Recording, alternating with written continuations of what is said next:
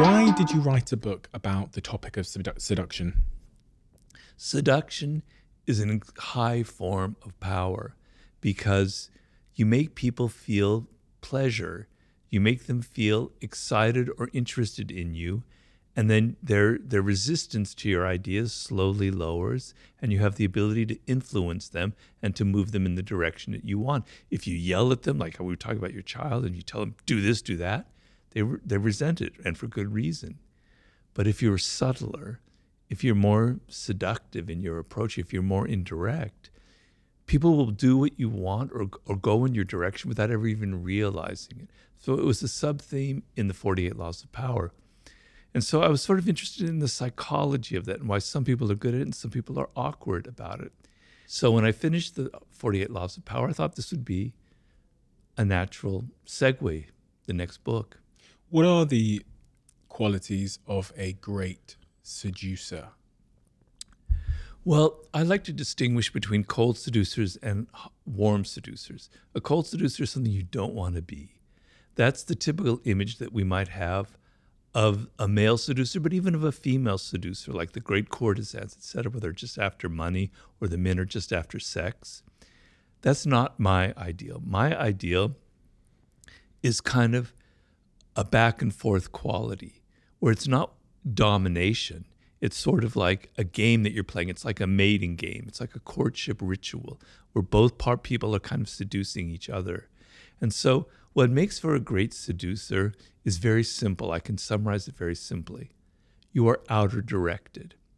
So when you meet somebody for the first time or you're on a date or whatever it is, you're not having that internal monologue going, does she like me or does he like me? Am I dressed well? Am I saying stupid things? What can I do to impress them? No. You turn it off and you're outer directed and you're listening to them and you're entering their spirit and you're hearing them say things that that give you idea of what they're missing in life, of what they want, of what their needs are, of what makes them an individual. You're absorbing it, you're entering into their spirit, and then you can reflect it back to them. You can give them gifts, you can take them to places that show that you're attentive to them. Because if you look at how we are in our day to day life, normally people never pay us attention. They're always so self absorbed, they're never thinking about us. You, the, I mean, the times where you get the sense that people are actually interested in who you are as an individual is pretty rare. If you give that feeling to someone, it's incredibly powerful because we all want to be validated. We all want to be recognized. So the seducer is not someone who's all worried about him, him or herself and thinking. They're involved in the other person. They're absorbed like a sponge inside their psychology, inside their world. A lot of this is, you know, very applicable to romance and dating, etc., etc. It feels, for whatever reason, I, you know, not necessarily something I've read much about in your work, but it feels like dating and romance and relationships have become much more complicated in the modern world. That it's it's become much more difficult to seduce somebody. Um, what is the what are the attributes of someone then that is not good at seducing? Anti-seducer has many qualities. I have a whole chapter on the anti-seducer. I try and define it. Uh, there, there are several of them. I can't. I don't have them all memorized. But one quality that's very anti-seductive is preaching and moralizing.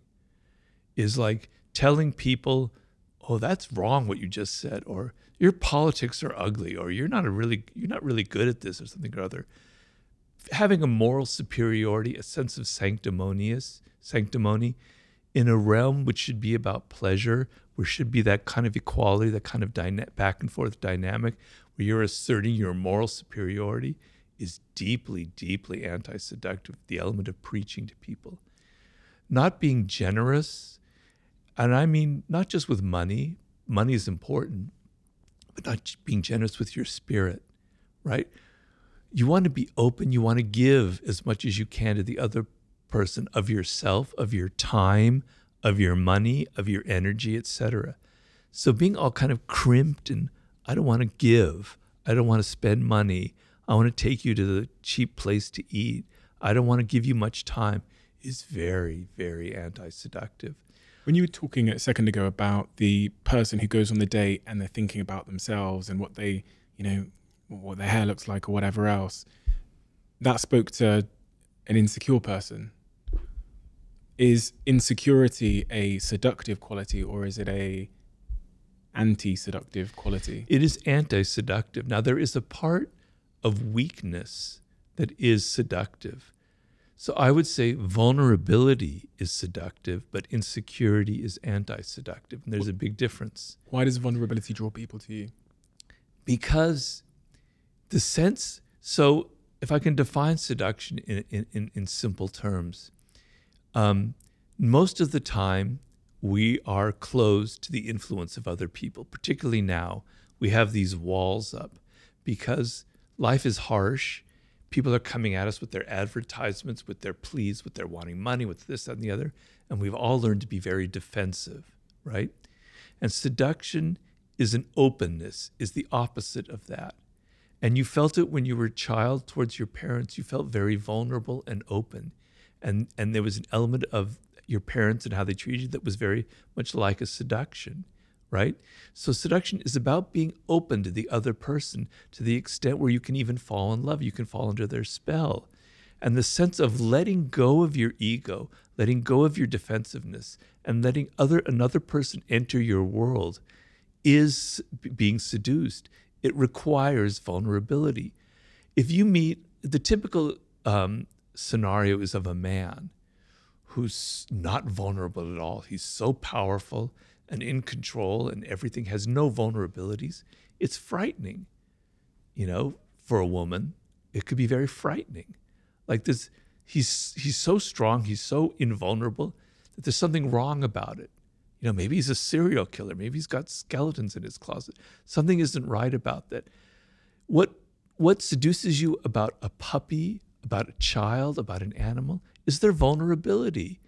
It makes you want to hug them. It makes you want to help them, right? The sense which if you came upon a a tiger that's there and they don't need that, well, that's not seductive.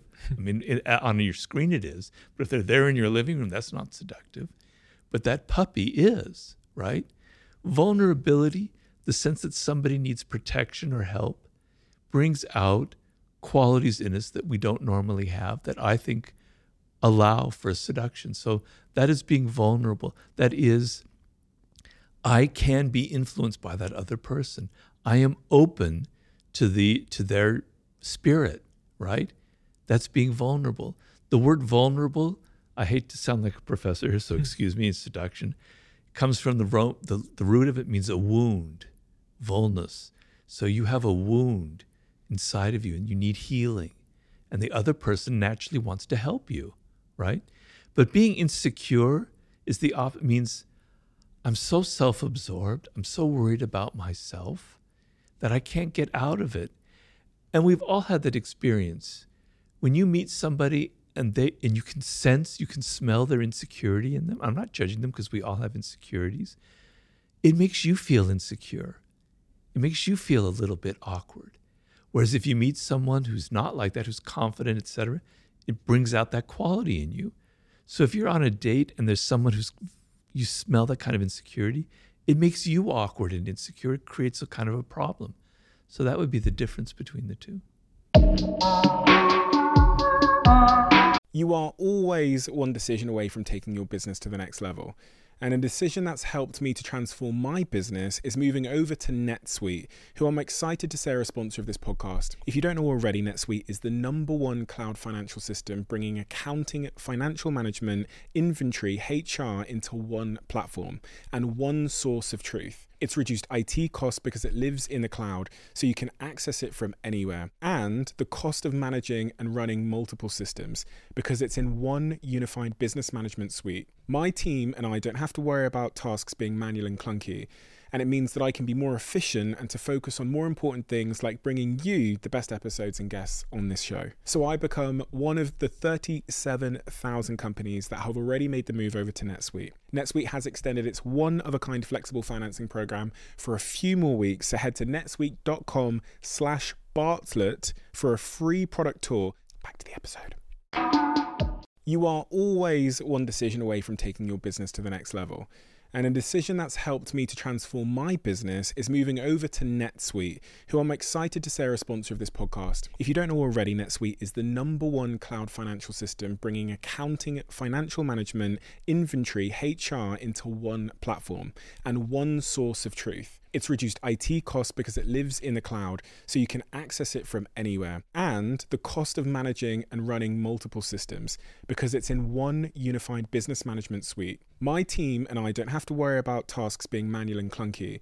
And it means that I can be more efficient and to focus on more important things like bringing you the best episodes and guests on this show. So I become one of the 37,000 companies that have already made the move over to NetSuite. NetSuite has extended its one of a kind flexible financing program for a few more weeks. So head to netsuite.com slash Bartlett for a free product tour. Back to the episode.